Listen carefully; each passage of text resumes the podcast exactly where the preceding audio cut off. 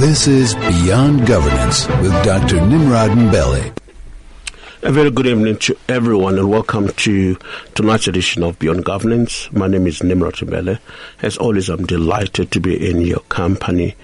Uh, last week we had an exceptional week in that we have seen um, the burial of um, political stalwart Winnie Mandela, and we also learned sadly that uh, um, that Pam Golding has passed on, and of course, um, and as as if that was not enough, uh, we also learned of uh, Dr. Zola Skweyiya's um, passing. Um, it has been a, a terrible week for South African. Um, just a quick reflection on, on, on the funeral speeches. I was quite, um, you know, I was quite, uh, uh, uh, what's the word I'm looking for? Um, pleased rather to see how you know some of the speeches, you know, uh, others were more grandstanding, but others were more emotionally charged and driven, uh, and and evoke seriousness about the the, the passing of Winnie of mm. all the speeches that I thoroughly enjoyed, if there's anything to enjoy at that level, I suppose we can because we're celebrating, isn't it? yes. Okay. Um, is the speech by uh, uh, Zinzi Mandela. Um, uh, Zenani. Zenani, I beg your pardon, uh, tribute to her mom. I think it was very moving. Yeah, yeah. Uh, because she did a very, you know, interesting juxtaposition between the two parents, you know, mm. that they both complemented each other, but how the outside world have seen them, mm. almost like seen them as individual entities who happen to be fighting. But anyway, uh, tonight is not about that. It was my own, uh, you know, quick reflection of the week that was. Uh, as as a, as a norm, let me acknowledge my predecessor. Thank you, Benji, for giving the precursor to the show tonight. Uh, Sasha Star, uh, Hilton, as well as Vusi, who has just left. Um, and tonight I'm not flying solo. I always have Tabo, who uh, will be navigating the, the, the buttons here, uh, constantly reminding us that we need to pay bills. Uh, Tabo, good evening. Um, and, and it's always nice to have you. For those that have missed our show last week, I implore you to visit our website. Uh, go to uh, www.highfm.com and look at the podcast, retrieve it, and tell me what your thoughts are. It's quite useful to get to know or to know uh, some of your views around uh, the previous stuff and, and, and throw them in. Uh, your, your, your, your thoughts are welcome at, uh, uh, at, at, at 3451 uh, 195. That's our SMS line. Of course, uh, your, my email address is nimrod at highfm.co.za.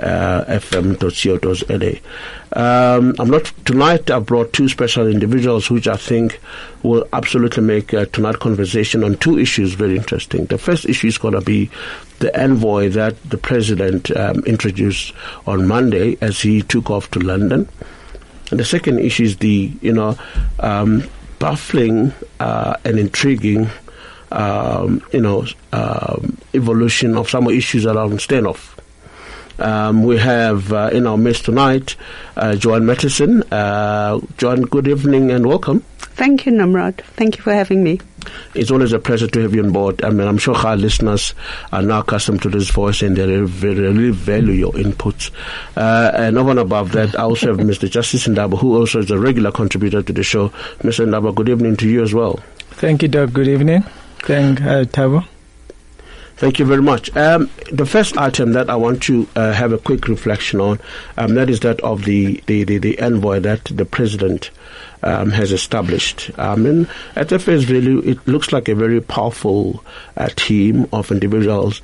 As expected, we do want to have these kinds of um, uh, uh public profile, as it were. Um, but but for me, we, we need to go beyond just you know uh, you know, punting names that are supposedly palatable to the public. You know, uh, when you look at Trevor Manuel, everyone loves Trevor. Everybody loves uh, Jonas, you know, and so on and so forth. But beyond that, um, there are certain fundamental questions that we need to ask ourselves uh, to say, yeah, it is well and good to go out and, and, and crowd in investment to the tune of about 500 billion rands over the next five years. Yeah, brilliant stuff. We all like that. Um, obviously, at the, at, at the back of a country that's running a deficit of, of close to uh, what 195 billion rands. That's that's our current uh, deficit, as it were. But what about the regulatory environment um, that is riddled with complexities that have not been threshed out? What about the quality of education that is not in a position to produce the kinds of graduate that can take advantage of the you know, fourth industrial revolution? Um, I know this is obviously a, a process, but something to reflect on. Uh, what about the expropriation of land without compensation? You know, you go out and, and wooing people in, um, you know, these are questions that needs to be responded to firmly, and unequivocally. Uh, and what about issues around the mining charter deliberations, which has not been resolved? You know, so you can just see there are a lot of issues that have not been resolved, um, which may potentially undermine the envoy that is scattered throughout the world to crowding investment. Let me take that uh, a, a first point from Justice here because I don't know Ndaba. I mean, I, I before the show, I was like, I mean, um, when you look at policy sequencing, you know, I, I almost want to give general population confidence that we've got our ducks in a row. And at this point, I feel that the, the, our cart is before the horse. You know, in view of the, some of the issues that I've raised, I don't know. Let's look for an example in Ndaba. Let's look at the expropriation of land without compensation. You want to come and invest, policy centered is a precondition for any investment. How do we resolve that issue? How do you come and invest when that particular issue has not been resolved? Thank you, God, uh, Doc. Um, quite a difficult question, um, but I think maybe let's take a step back because um, if we recall, um, starting from about December, Jan, uh, the president had been outside the country quite a lot, starting from Davos um, and back. So he's really been in touch with the investment community. And I think, you know, from that perspective, there's probably has been engagements at that level already. And if you look at it as well, culminating in the State of the Nation address, which already committed to um, an investment summit in October, in um, I think October, uh, August, August September. So the timelines were quite tight, and and therefore, um, it there's a lot of things that have happened with quite a lot of speed. The land issue, if you take it outside, um, there has been confirmations to say, look, we will try and do this with, within the context of the constitutional framework. But I agree with you, there's no certainty at this point on that one. But take that away uh, because there's a process that will be involved. I'm happy to also note that the parliamentary process has, has started with the the committee starting now with the, and they've opened up for the public debates. So at least he can they can go back the special invoice can go back and say look in terms of the land issue this is where we are at. Because remember there was a tabling of the section 25 issue to say is it necessary to amend the constitution or not? So that process is to consider that to look at the property clause so in that regard they can argue that look in terms of certainty the constitution currently as it is does provide certainty, but in terms of the expropriation without compensation, there, there is a process underway at the parliamentary level. So from that perspective, I think that um, there is an element of, of assuring the investors to say, look, whatever it is that would happen would happen within the framework of the laws. So if you give that assurance, surely you can go out because you cannot wait until you pass because the process of passing all laws and making all certainty it could be t- two years down the line and if you look at that we don't have time because the the intention of this special envoy is to go engage the investors where they are at which is Asia Europe the Americas and invite them to come and participate in the summit so and also, I think if you look at the team, I mean, my mind is that um, there could have been other people that could have been invited, but I think in this instance, my sense is that he probably wanted to provide people that already the market were, was familiar with. Because I mean, if you look at Mcebisi, if you look at Trevor, um, Jacko to a large extent, I mean, Jacko is the chairperson of Liberty uh, group already, and is previously with Standard Bank as CEO. So these are people that the market is familiar with. So there, there was not much room to play with to try and get Dr. Nimrod Mbele in.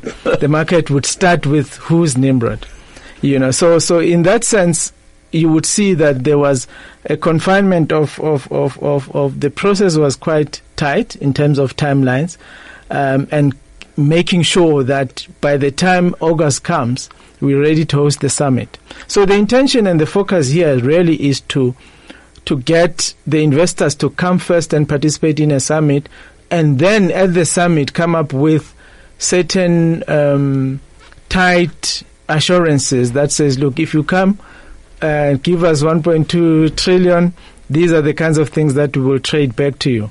I think. Well, let's. We, time will only tell. But only thank you for that insight, uh, Ndaba. The other issue um, around policy certainty. This is what I bring in Joanne here. Um, has got to do with the um, the mining charter, which has been lingering for some time now. We all know that mining is one uh, very sensitive um, and, and capital intensive uh, sector, you need a lot of certainty, you need a lot of money because um, without capital intensive, uh, which happens, which, which, is likely to be more of fairness, you, you need to provide that less space um, with, with some level of certainty. We haven't really got that. Mm. Um, and again, it begs the question, didn't you put the cart before the horse? Your take on that? I think the question of policy uncertainty is even bigger uh, than we've discussed so far because we don't even know whether uh, President Ramaphosa's views are going to carry the day. There's so much divisiveness amongst the ANC itself and the influence of the EFF in particular, which seems to be having an impact on the policies of the ANC. We don't know where it's going.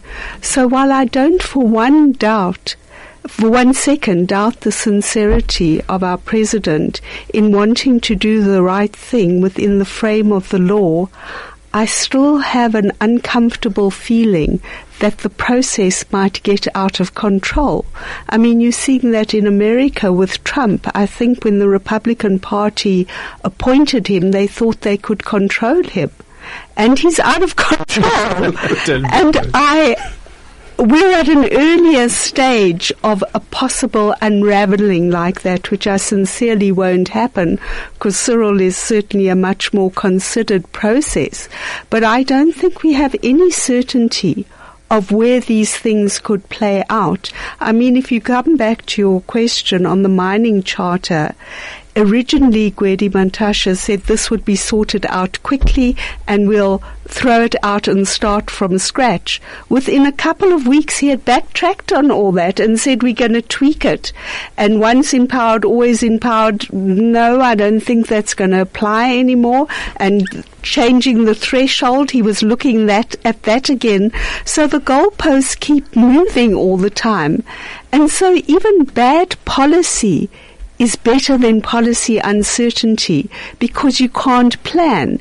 If you can't plan, you can't put in processes to make whatever the plan and the decision is happening because the goalposts keep moving every two minutes. I couldn't agree with you more there, Joanne, uh, particularly on the issue of uh, the magnitude of the um, consensus um, that is needed in the political space because for you to pass on any uh, policy you know, environment, you need consensus. And we all know the ANC is completely fractured at the moment. And opposition parties, especially voices from the far left, is becoming is becoming more and more um, aggressive in terms of, of it assuming a center stage. So there's going to be a lot of bargaining between, and which may also impact on the policy, the same policy that, that, that we're trying to change or, or at least address um, as a basis for luring in investors. I don't know. I see Justice is nodding his head. No, I disagree. okay, okay. Obviously, but I think the, the if uh, what what the new dispensation has brought in the mining sector, for instance, I'm and I participated in in, in, in two sessions. The what they've done very well now is the there has been sessions on consensus building. For instance, they put back the charter to these stakeholder forums because they've had a few stakeholder forums. And through that process, there is a draft which I've seen of which totally now has almost undid the previous Zwane mm-hmm. charter. Mm-hmm. Oh, albeit there's numbers here and there between whether it's going to be 30% or it's going to be 51 and so on and so forth. But a lot of the areas that were uh, quite thorny were thrashed out if you look at the new document. I mean, I think we, we need to just download it. But if you look at that document, and the good, the other good thing that the sessions have done, if you in in the session that at least that I was at, they isolated areas of difference. So what they've done now is they've said, look, let's not withhold everything else on the basis of, of areas of, of differences. Of differences. Let's so they've isolated those, which is why they've drafted now the amendment bill. Hmm. You see, so so mean, meaning that it allows now the bill to be processed, to be taken through a processing format. So that in itself is progress because it means now that the stakeholder groups between labor, the because remember part of the difficult of the previous one, there were already interdicts from the, the community stakeholder groupings which were not involved in the previous one and so on. Now all of those have been removed and the charter that has been placed to be included, for instance, as part of the amendment bill, has a support of all stakeholders, albeit isolating the areas of difference. So, and I believe that the amendment bill is going to be tabled soon in Parliament. Well, we'll, we'll just wait, wait, wait and see whether the outcome. And in fact, sorry, uh, Doc, if you look at the statement of the president uh, yesterday at the airport, he covered that as well. Okay. In terms of of of of, of um, areas that are key to still be sorted out. Is he, he covered that quite greatly. Okay. Notwithstanding your point, which I think it makes a lot of sense, mm. but obviously more work still needed in yeah. terms of even communicating that particular resolution to general populace around this is, this is where we are as a country uh, around the mining charter.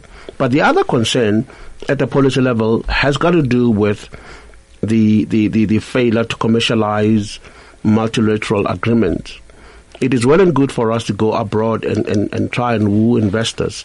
Um, when you look at the the Africa trade barriers or Africa trade debacle, we're currently sitting at 10%, 10 to 12% compared to, to uh, 40% in, in, in, in Asia and 60% in Europe. Surely any strategy, and I'm not sure where the government is at this level, um, there obviously has to be concerted effort to, to, to probe all the barriers, trade barriers within the continent. Okay, because, and again, this speaks to some of these bilateral agreements that have been signed, which, in my view, most of them have not been commercialized completely. Mm. So, shouldn't be the point where we start and say, let's look at all these multi- multilateral agreements that we've signed. How many of them have seen, you know, any benefit or we've, we've derived any benefits from? Um, I don't know. But the chances are most of these is just, you know, um, token. I don't know. I stand to be corrected. What do you think, John? No, uh, Nimrod, I would agree with you. I think we've lost the space to China. China is very big on the continent and has been very, very successful in investing in the in the continent.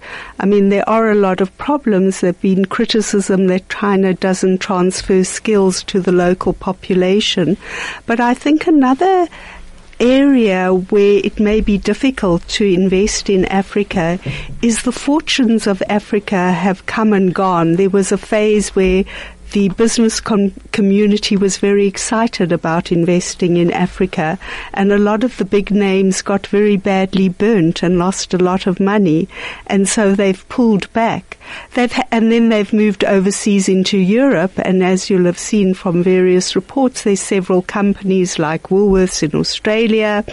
Um, that that have not been successful overseas. So in an economy that is not growing and markets are looking to grow their own specific markets, I think they're struggling where they're going to find value. And at the moment in Africa, there are areas that are very promising, but there's a sovereign risk in many of the countries, and that can change overnight. So to weigh up the opportunities and risks in each specific country, I think is a very big job and a high risk job to make a decision. On that note, we're going to check a break. You'll come back in a second. This is Beyond Governance with Dr. Nimrod Mbele. Welcome back. In last. It is now 25 to 7. It's amazing how time flies, especially when enjoying it. Um, for those who have just joined us, I'm joined in studio by two colleagues. Uh, um, one is Joanne Matisonn, and the other one is Justice Ndaba. And the issue at hand tonight is actually the with interrogating the the presidential envoy uh, in a quest to try and um, you know crowd in investment uh, to address, obviously, amongst others, the budget um, uh, uh, a shortfall, inequality, job creation, all those beautiful things. And and I contend that in as much as the president, um, uh, his uh, venture is noble and, and, and welcome, there are other processes that needs to be uh, streamlined so that we don't make promises that, that can't that can't be fulfilled. Uh, one of the issues that we were talking about in the main is the policy policy certainty or uncertainty. Um, and part, talking of, of policy certainty, around mining, for an example, we talked about you know the extent to which challenges around mining uh, could uh, send wrong signal to would-be investors. And the other one was obviously the, the regulatory environment. Justice was giving us a sense of some of the reforms which which which are taking place in that environment, so that we are able to synchronize uh, all the activities. Um, I think I still maintain that for us to move forward as a country, we really need to focus our attention um, around Africa in trade. Uh, you know, when you look at the continent, the extent to which we are trading with, with, with African countries, that could be a catalyst for any successful or even sustainable development. And I don't get a sense that we're focusing that much uh, uh, um, uh, in as far as the you know the, the, the, new thinking is concerned. At least in at least in practice, Justice seems to have a different view. Of course, um, Doc. If, if, for instance, let's come back to the issue of African market. Um, obviously, I, I, I, I support what um, my colleague here had said earlier in terms of what other companies, as they went up to the rest of Africa, they bent their fingers because it just goes to prove that Africa as a market is not homogeneous. In other words, got to understand your ultimate destination and understand the cultures, understand everything else. But it's not cut and paste. It's not cut and paste. So you learn the hard way. Well, obviously, MTN and Vodacom have mastered that. They've been there for almost 25 years or so now and, and managed to survive. But for the rest of the others, Checkers seems to be doing it quite well by doing the culture thing very nicely. But having said that, the manner in which we will win the, the Africa trade issue is to to, to start with the regional blocks. Because you see, what has happened now is you've got, for instance, the East West Africa, the ECOWAS block. You've, you need to sort out the SADC block as a market in itself. Start there and do the rest of the different, because there's about four or five blocks. So you sort it out in terms of regions. If we cannot sort out uh, SADC in terms of, for instance, the railway line, in terms of the border issues and so on. That's that we need to do. But Transnet, for instance, has started and uh, they've won a few contracts now in the railway uh, sector. So meaning that there's a railway that is going to shoot from here uh, through uh, uh, Mozambique up to the, the northern part, which is Tete and it can. There's a railway that is also been um, sooner will be done via Zambia. So you you you sorting out those, and I had uh, Minister of Transport yesterday talking about the possibility of changing SANRAL uh, to make it a Southern African entity.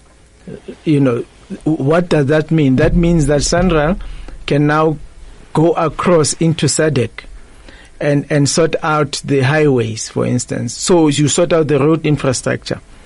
You know, so so so those are the kinds of big ticket issues. So once you sort out the region, it becomes easier as a trading partner where you you you you you make sure that between at least the SADC region, which is about four or five countries, we have intertrade that is seamless. Yeah, so so that there's there's there's the start of that already. That is that I think is positive. No, great to hear that. Great to hear that. Now, but the next point, maybe on this issue, as we're wrapping up the first um, uh, um, section of our conversation tonight, um, has to do again around the, the policy uncertainty, um, has to do with the SO, SOE landscape, as it were. And um, we know that there's me, there's been progress around you know appointing of the boards, boards, yeah. strategic individuals, and so on and so forth. And and I, I'm not sure that there's uh, there's been sufficient interrogation of the business model and financial model of these S- SOEs because that's there where lies the bigger problem. Mm. The problem is not about substituting individuals. Yes, you may get uh, you know competent individuals there and there, but if you don't fundamentally change the business model mm. and the funding model of these entities, mm. we're back to square one. Joanne. Nimrod, I would agree with you, but that is going to take a long time because a lot of it is regulatory. If you look at an application for funding in terms of Section 51 and 54 of the PFMA, you have to make an application to National Treasury and to the uh, relevant minister, and that process for getting funding can take a year, maybe two years, maybe longer, during which time the opportunity is gone. So to mm. change the legislation is going to take a long time. Mm. I do think it's absolutely critical to have the right board members. Mm. The only thing I worry about quick changes that we've seen, and I understand and I support the reasons, is that there probably wasn't time to do a proper matrix of what skills each board needs, hmm. not only for the business of today, but the business for five years' time. Hmm. And these board changes, because of a crisis, happened in a big hurry. So there needs to be much greater coordination hmm. between all the different regulatory frameworks. I mean, there's talk now of central procurement from what we know, that is open to terrible abuse. That hasn't progressed further, we don't know what our current president's thinking is on that, whether he's going to go ahead with that, and whether he can put safeguards in place so that it isn't a hub of corruption, or whether he has another idea. So, absolutely, an ethical board, an enabling regulatory environment, and access to quick funding to take uh, advantage of opportunities are all critical elements for the business model of the SOEs. And by the way, these are very complex issues that require time, and, and we all agree we don't have time. But in the same in the same vein, um, we need to, you know, because um, if if you're not rushing to the quick fixes, um, some of them they in the long term may even do more damage. And that will require resources to fix. But anyway, uh, I'm sure we've got competent individuals within the presidency uh, to, to try and resolve these issues. Who knows? Maybe in one of the forthcoming seminar that the president has spoken about, he will begin to, to, to present or at least give, uh, um, you know, South Africans um, or captains of industry who are competent to try and provide solution to some of these very complex issues we're talking about tonight. Now, moving on swiftly, we've got the second item or the second item of the Tonight Show. It's got to do with this lingering stand off, stain off, like stain, eh? It doesn't want to go away. Off. Stain, stain. Eh? He- Here's an issue for me. I mean, that I just find it completely bizarre. I mean, um, ha- Joanne, I just want you to help me out here. The the the the ex, the former chairperson, um, received close to 200, 325 million pounds at the back of the company that lost close to 94 percent of its value since since the accounting scandal started. How do you reconcile the two? Nimrod, I think very, very simplistically, you can't.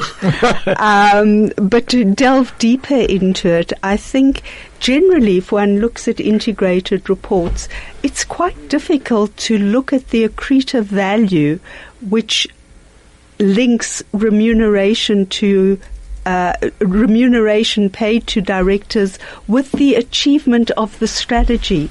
I've often found in, in being a judge on integrated reports that that is one of the consistent weaknesses. And I think that that link needs to be shown much more clearly. But I also think if you look at one of the principles of the JSEs, which is to treat all shareholders fairly, if in fact there is that kind of money available, which I have great difficulty in getting my mind around, because Steinhoff, the one thing that has been pre- predominant in all the discussions about this, their problems is that they have a cash flow problem, and they've been selling assets as fast as they can mm. to alleviate the cash flow. It's mind-boggling. Yes, so, mind-boggling. So where did they find the 325 million euros? And what I would say in the interests of equal treatment to all shareholders, if in fact that money is available, alleviate the pain of all shareholders and declare a special dividend. Because as I mentioned earlier, we are in a, an environment where you have two licenses to operate, a social license and a commercial license. And I think it would go some way in the public and stakeholders and specifically shareholders having some kind of faith that the business could re- restore at least some parts of itself to a sustainable business. As if that's not enough, I mean, help me think here. I'll reconcile this. I mean, we have other three board members who submitted a proposal that they also needed to be compensated for some work that that was done, and, and I, I, I just the audacity. I mean, as as a shareholder, I'll be asking me that. I'll asking myself that question: the audacity of a board member demanding um, some level of compensation at the back of a company. By the way, these are shareholders. Mm. These are board members who failed in applying their fiduciary responsibility because if the CEO did not mislead them, or if they were present, I would argue, they would have been able to pick up some of the issues which they now claim that they were misled on. And for you to even go to an extent of requiring or demanding, which, which by the way, they subsequently withdraw um, um, that, that, that, that, that, proposal, uh, the thought of submitting it in the first place was just bizarre. I think it talks to the lack of ethics, mm. which is the most fundamental principle of any board. Um, I think in the current environment where people have experienced so much pain, it's it's absolutely iniquitous. There's there's no justification for it at all. And um, I think particularly that they were the directors where all this all these scandals and transgressions happened under their watch. Mm. There is no Agreed. justification. And if you look at Section 77 mm. of the um, Companies Act, all the issues that look like they could be sued in their personal capacity for.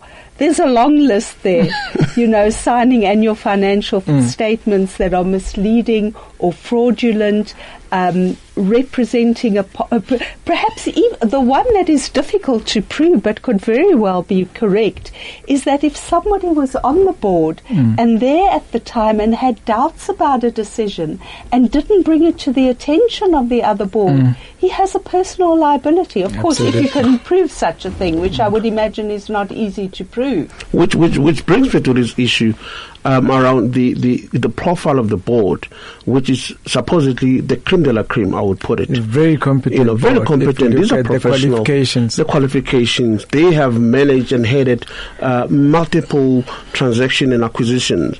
Surely, um, it begins to ask some, some, some, you know, deep questions around the the relationships because I would venture that um, you know the body system has been at play because when you look at evolution of these companies, mm. wherein I can bring justice, I can bring joy, and because of my buddies, mm. you know, because of the power relations between the founding member of an entity and supposedly friends or colleagues or God knows who, you can't challenge me, you know, and, and that tends to perpetuate this this almost like demigod status of certain individuals. Mm. What's your take on that? Would, would, would that capture, um, you know, uh, the, the, the, the, the this kind of rot that has been, that has been so chronic um, within within within Steinhoff. I think, Nimrod, the evolution of a family owned company to a professionally listed company is very difficult. I think you need very strong individuals to understand that you can't go from the buddy buddy, that you have to go from the buddy buddy system to appointing directors through a proper, transparent, professional process. Mm.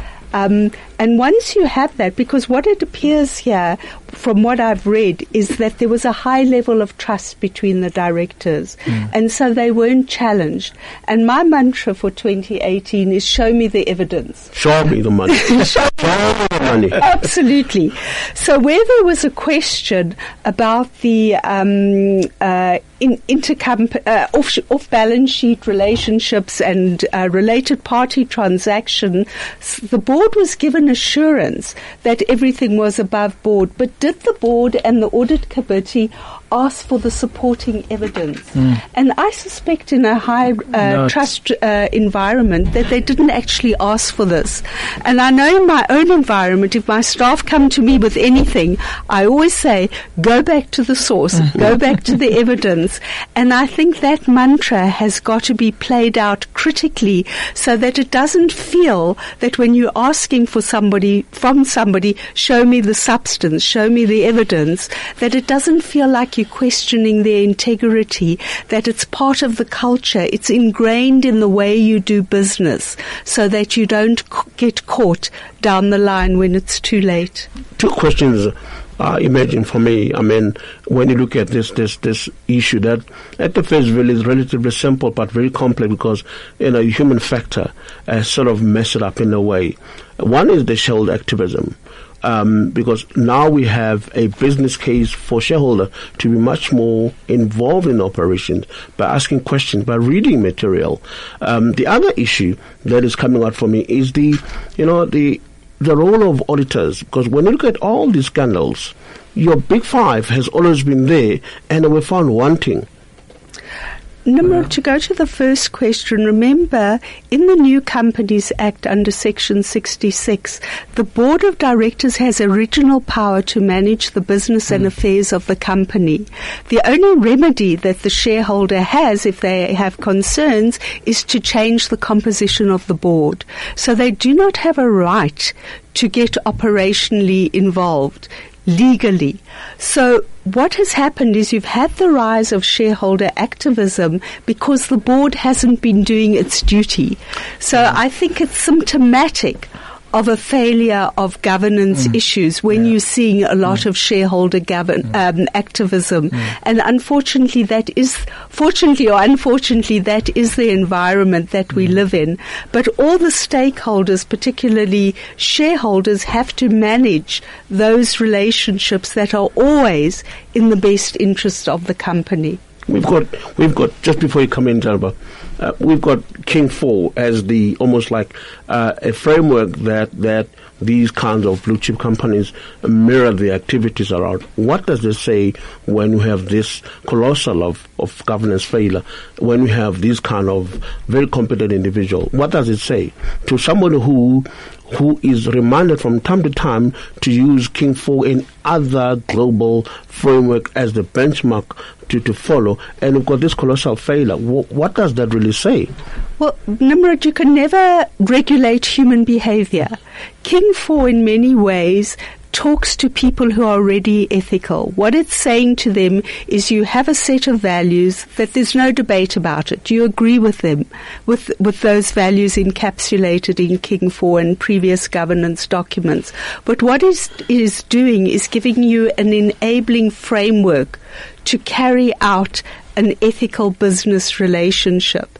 But you can never regulate human behavior, and that's why it's so important to get the culture of a company right, which starts with the board and it must trickle down into the entire organization. And everybody must know that if they transgress, they will all be treated equally. The law will take its course. I cannot. I, Yeah. can, I can't agree with her more. I think the, the- you know, uh, I'm reminded of the an article I read by a guy called Ted Black, who who wrote about this matter, because I think what he pointed out, which I think supports Joanne's point, is that fundamentally boards are ineffective, irrespective of the competency that you have there.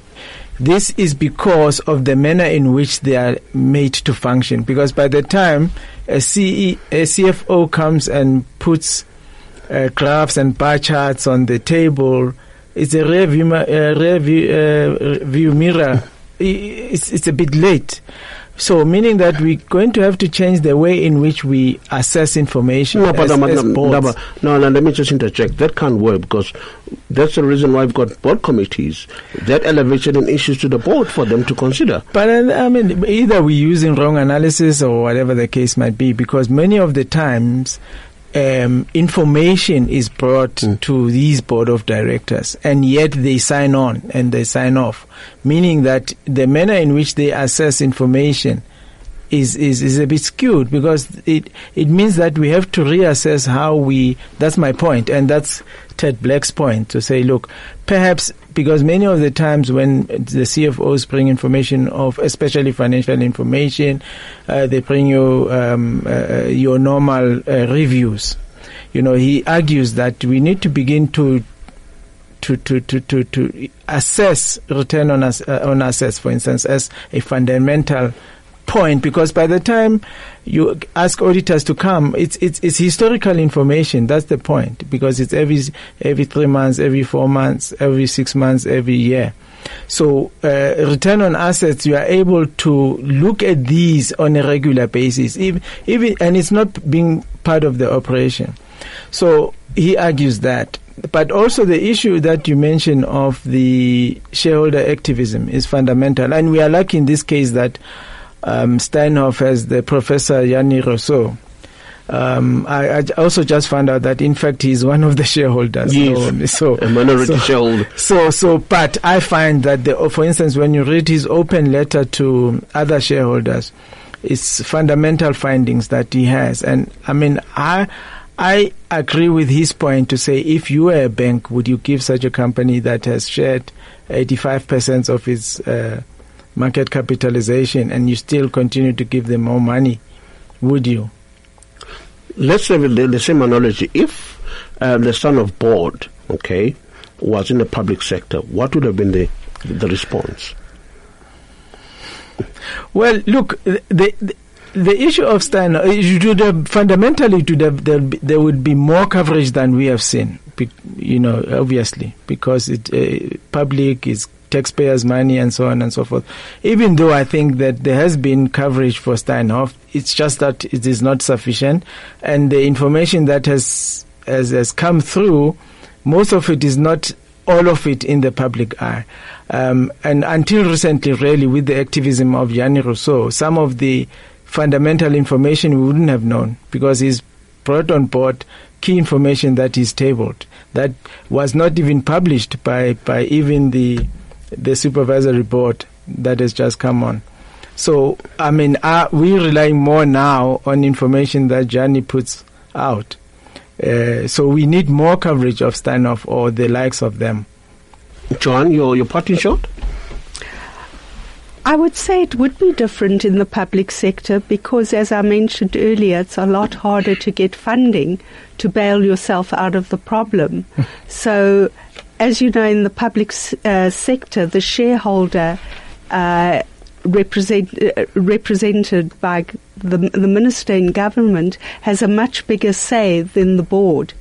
And so it could go anyway, but in some ways there's less accountability in the public sector because it is the minister who, who to a large extent makes the decisions and that divests the board of a lot of its powers. Folks, thank you very much. Unfortunately, we only have that for tonight. I, I, I sincerely hope that um, listeners have been able to, to grab certain issues. And, and my word, these are very complex issues. I don't even have answers for. But our role as a collective is to present these issues and perhaps maybe plant a seed on in terms of how to think some of the issues differently. Uh, we don't claim to know everybody. We don't claim to know everything by the way, but uh, collectively we we're able to push the boundaries even further in terms of interrogating some of these issues. well, I guess that's it for me tonight. And until we meet again, have a good one.